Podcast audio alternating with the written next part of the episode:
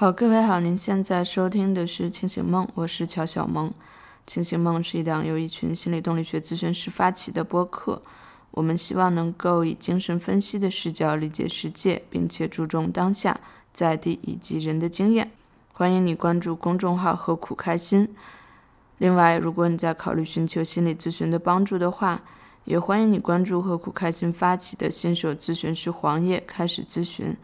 在那里，你可以找到包括我在内的可靠、低价的咨询师的预约信息。好，那今天我们想聊一个话题，叫做心智化 （mentalization）。那如果非常简单的去描述这个概念，它就是一个用来描述我们感知自己和其他人心理状态的能力这样一个概念。那如果大家关注心理咨询相关领域的话，或者心理学相关领域的话，会发现这个词是非常耳熟能详的一个词。那何苦开心也翻译过一些相关的视频。那我们即将也会推出更多的与之相关的视频。那心智化是一个非常重要的概念，一方面和依恋理论是类似的。它是根植在精神分析思想之中的一个概念，但是与此同时，它非常的科学，它非常的 scientific。而大家知道，介于目前精神分析在西方衰落的态势，精神分析非常需要这样相对来说比较科学的概念来帮助自己去巩固理论基础。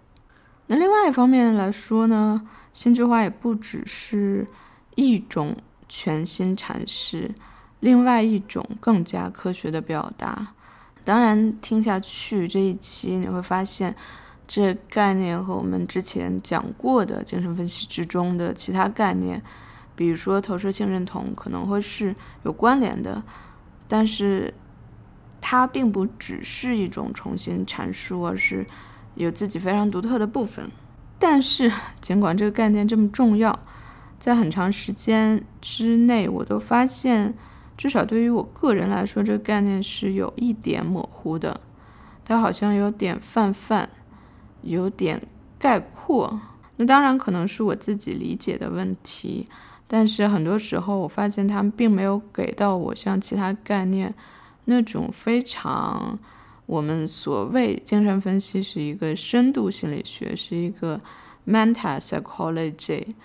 这样的感受，并没有那么精细化。因为，比如说，我随便去搜索心智化的介绍，这是一本台湾一本的心智化依附关系、情感调节、自我发展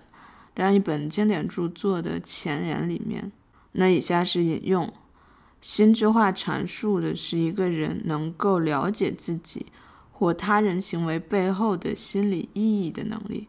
用白话来说，就是能够理解原本不理解的，以及能够思考思考的能力。Understanding, misunderstanding, and thinking about thinking，这是关于心智化比较经典的一些论述，其实也确实比较白话。我不知道大家听下来怎么样。能够听出来，它好像类似于原认知，但是总还有点模糊。这就是很长一段时间我对于心智化的理解。那我是前段时间在听播客，也是我经常在提的一个播客《New Books on Psychoanalysis》。那其中嘉宾讲了这样一段话：孩子总是非常迫切的渴望。了解母亲的心智地图，就像病人一直非常迫切的渴望去了解分析师的心智地图一样。那这句话非常打动我，它也重新激发了我对于心智化这个概念的兴趣。我又回头重新去阅读了一些文献。从这句话开始，我会认为说，或许我们可以在清醒梦里去。讲一下这个概念，或许我们可以把它讲的至少对于我自己来说更加具体一点，更加贴近体验一点。那就像我们一直在播客里面讲的，我们可以说，孩子是在通过与他的主要养育者的情感交互方式，来构筑自己的一个内在世界、内在体验的。也是我们最近在上一个病理学这样的课，那老师就讲什么叫病理学呢？其实也并没有病理学这个东西，就和我们上一期讲大家都有病类似。那我们每个人只不过是在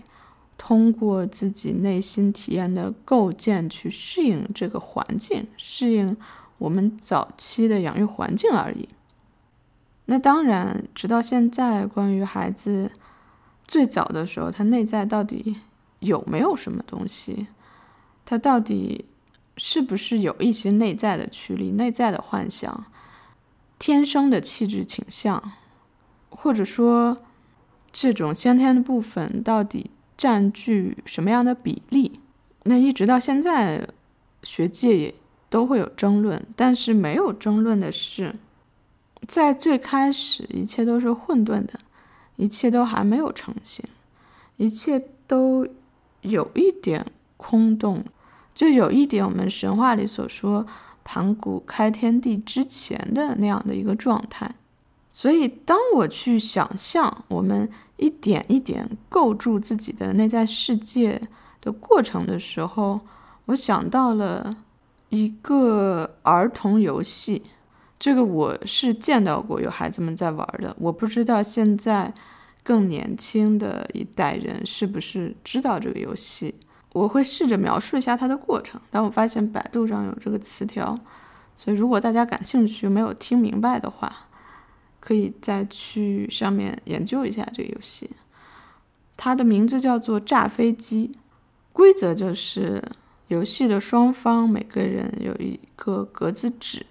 那在不告知对方，在对方不能知晓的情况下，我会把我的飞机画在这张格子纸上面，所以它有一个确定的位置，在我这里我是知道的，那对方是不知道的。那这个游戏的目标是我需要去炸毁对方的飞机嘛？就像这个题目所说的这样，所以对方就需要通过一系列操作来获得我的反馈，以估计出来。我的飞机的位置，比如说他可以选择炸某一格，我可以告诉他炸没炸到，或者炸到了哪个部位，大概是这样。我记得不是特别清楚，但我希望大家可以能够理解到我在讲什么，就是。在我们最初刚刚诞生的时候，世界对于我们来说是一片混沌，其他人的心智对我们来说是一片混沌，我们自己的心智对于我们自己来说都是一片混沌，我们也完全不了解心智与心智之间的交互规则，或者他们是如何运作的。所以这个时候就需要与他人的互动，来一点一点。构建出来我内心之中关于这个世界的想象，就像在那个游戏之中，我通过去试探，通过这样的试探获得的反馈，来构建出来关于对方的飞机可能在哪个位置的猜测。所以那个时候刚刚诞生的还是婴儿的我们，实际上我们也在玩着炸飞机这样的游戏。而我们希望确定的是这样一些问题：我们希望确定其他人能否在内心之中保持住自己；我们希望确定自己是不是在他人的内心之中永久的占据着一个空间；我们需要确定我是不是能够非常安全的待在这个空间之中；我们也需要确定与这个空间。相关的一些信息，这就是我们刚才提到的那个播客之中的嘉宾所说的：“我想要一份母亲的心智地图。”而我们反过来去看这些问题，其实也是一样的。我们也希望知道自己能不能在内心之中保持住其他人，比如说保持住母亲的形象。我们也希望知道其他人。能不能一直好好的待在我们内心分配给他的那空间之中。我们也想知道我们内心的空间以及与之相关的信息，我们的那份心智地图，对于其他人来说是不是可知的？是不是可以了解的？是不是能够读懂的？而如果这些问题之中的一项或者几项是不确定的，那么它就可能会引发出来一系列的相关问题。比如说，如果我们不能确定其他人在内心之中能够好好的保持住我，那我也没有办法在内心之中。一直好好的保存住其他人的形象，那这就是我们所谓的客体恒常性的问题。这就是为什么有的人会在没有收到对方短信回复的时候，会控制不住自己的去拨打那个所谓的夺命连环 call，是因为在那个当下，这个人的形象已经完全从他内心里消失了。他必须做点什么，把他重新召唤回来，否则在他内心的体验里面，就是这个人已经完全消失了，不存在了。这就是我们所谓的分离焦虑。那有时候我们会感到我不能了解其他人在想什么，这会给我们带来一种非常不安全、非常难以信任的感觉，而有时候。在最为混乱的情况下，我们可能连自己的心智状态、自己的情感状态都不清楚。所以在这样的时候，我们反过来去看那些所谓的严重人格障碍或者所谓的边缘，他们内心的体验。那无论你去看什么样的教材、什么样的科普读物，都会把。边缘人格障碍的内心状态，描绘为空洞的、非常难以填补的那种空洞、空虚的感觉，而这就是我们前面所说的那种，那个炸飞机的游戏过程还完全没有完成，我这里还完全是一片空白、一片混沌、一片迷雾，我完全不知道。其他人的心智状态，我自己的心智状态，以及他们是如何运作的。所以这时候，我唯一能够抓住的一点掌控的感觉，就是我们之前也讲过、写过、描述过那种，我需要去激活他人，我需要在关系之中不断的激活他人，看到别人给我这样的反应，我才能够确定。所以我们之前也讲过。有关系总比没有关系好，有感觉总比没有感觉要好。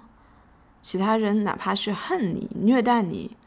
都比当你不存在要好。那所以，我们用精神分析的话来说，就是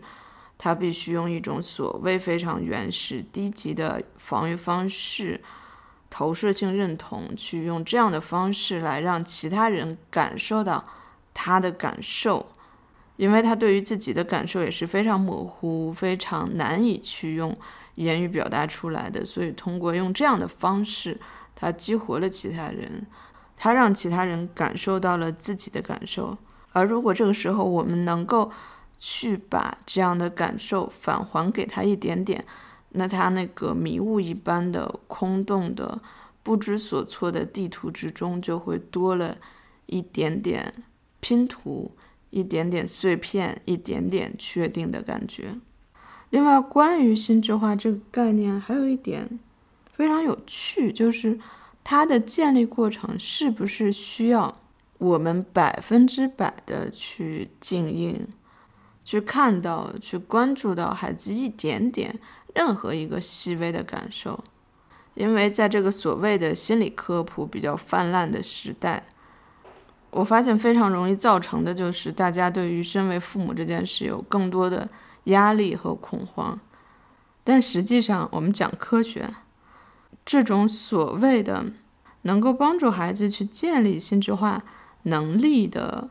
一些反馈，反而是我们称之为偶然性的标记，它不是百分之百的，它是偶发的。但是当它发生的时候，它是一致的，它甚至并不需要是精确的、准确的，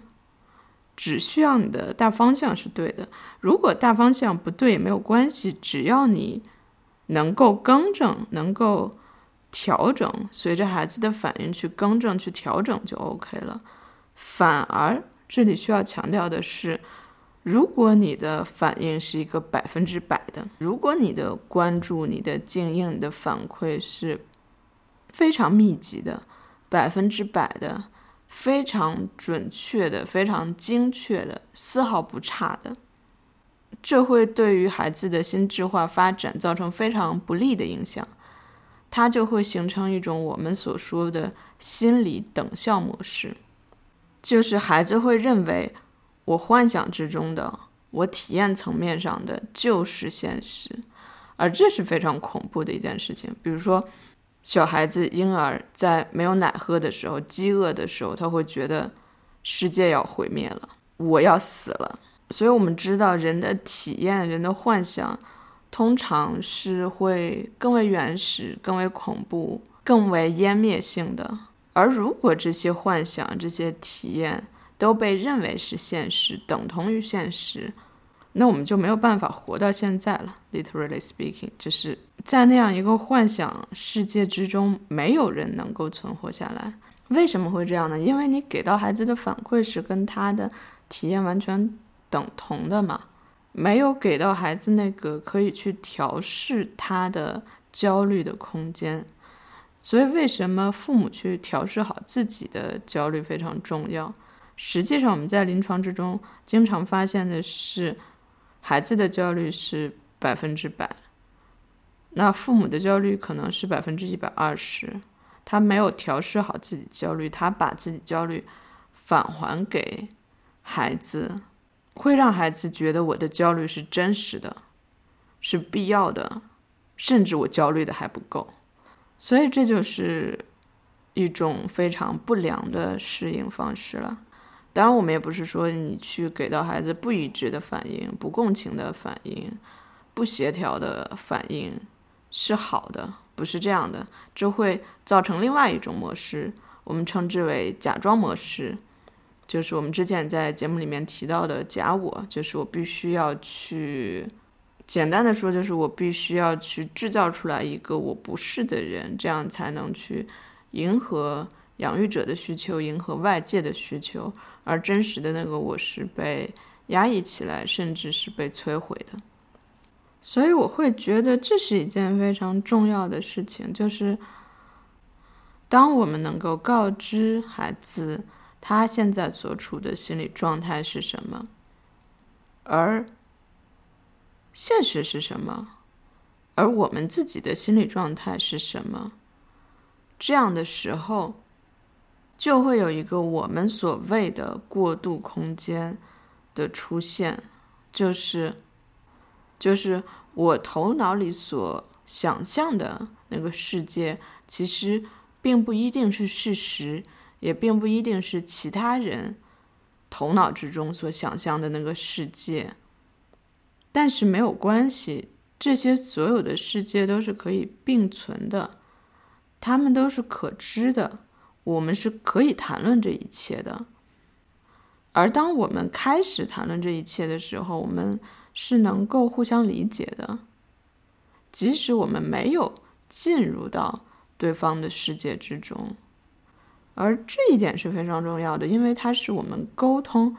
和去处理差异的基础。而当那个过渡空间能够存在的时候，我们自我的能力其实是。得以增强的，因为我们就知道说，我们的幻想不一定是现实，我们的愿望、我们的渴望，它可以存在在那里，而不一定要立刻得到满足。所以前段时间我还是在看 Don Caverth 他的视频，他在里面提出了一个非常有趣的观点，他说。有的病人来到精神分析之中，因为他不能做梦；而有的病人来到精神分析之中，是他不能从梦中醒来。那我觉得这句话非常美啊。那当我们说一个病人不能做梦的时候，那他就是把他的那个幻想世界抓得太死了，太牢固了。那个幻想就是没有一点弹性的，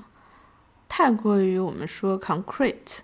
这就变成了我们前面所说的那种心理等效模式。而另外一个关于心智化非常美妙的论述是这样：他说，经由心智化，我们获得了一种能力，那就是通过反思情感体验，创造意义的能力。我们可以去创造自己的情感体验，以使其符合我们内心最为深切的愿望。所以说到根本，那个过渡空间是和创造意义的创造相结合的。那些我们对于自己和其他人心智的了解，使得我们的内在变成了一潭活水，而不是那一片死寂、那一片空虚。我们之前可能有提到过，比如说我们没有办法面对分离的时候。我们没有办法去面对自己内在的空虚的时候，那种 empty space 是非常难以承受的。那用我老师的一句话说，叫做 "There is a lot to hold in that break"，那个空间、那个空缺之中，有非常多难以承载的情感体验。而当自己和他人的心智变得可知，我们可以非常安全地待在其他人的心智之中，并且允许其他人进入到我们的心智去扮演其中的角色的时候，我们就可以去和这个空间去进行玩耍。我们可以在其中去演出、去实验，看看到底会发生什么。我们可以去与那个 empty space 玩耍，看看我们最终可以创造出来什么东西，而这是。非常有趣、非常有价值的一件事情。好，今天就是这样，简单的讲一下我个人或者清醒梦对于心智化这个概念的理解。这些对于概念的梳理，可能并不是那么以精神分析理解世界，像我们的 slogan 说的那样。但是有时候我可能会感到有这样的需要，就是用自己的话，用心的话。去把原有的概念去讲述一遍，包括今天所谓的过渡空间，它也是一个非常经典的精神分析概念。但我不确定我们对它的理解是不是真的到了尽头。但后面就像今天这样，我们也可以加更多的例子，或者比今天更多的例子去做更多的联系，看看能不能把他们讲的。更有趣、更具体一点点。好，非常感谢大家听到这里，欢迎你给我们反馈。今天就到这里。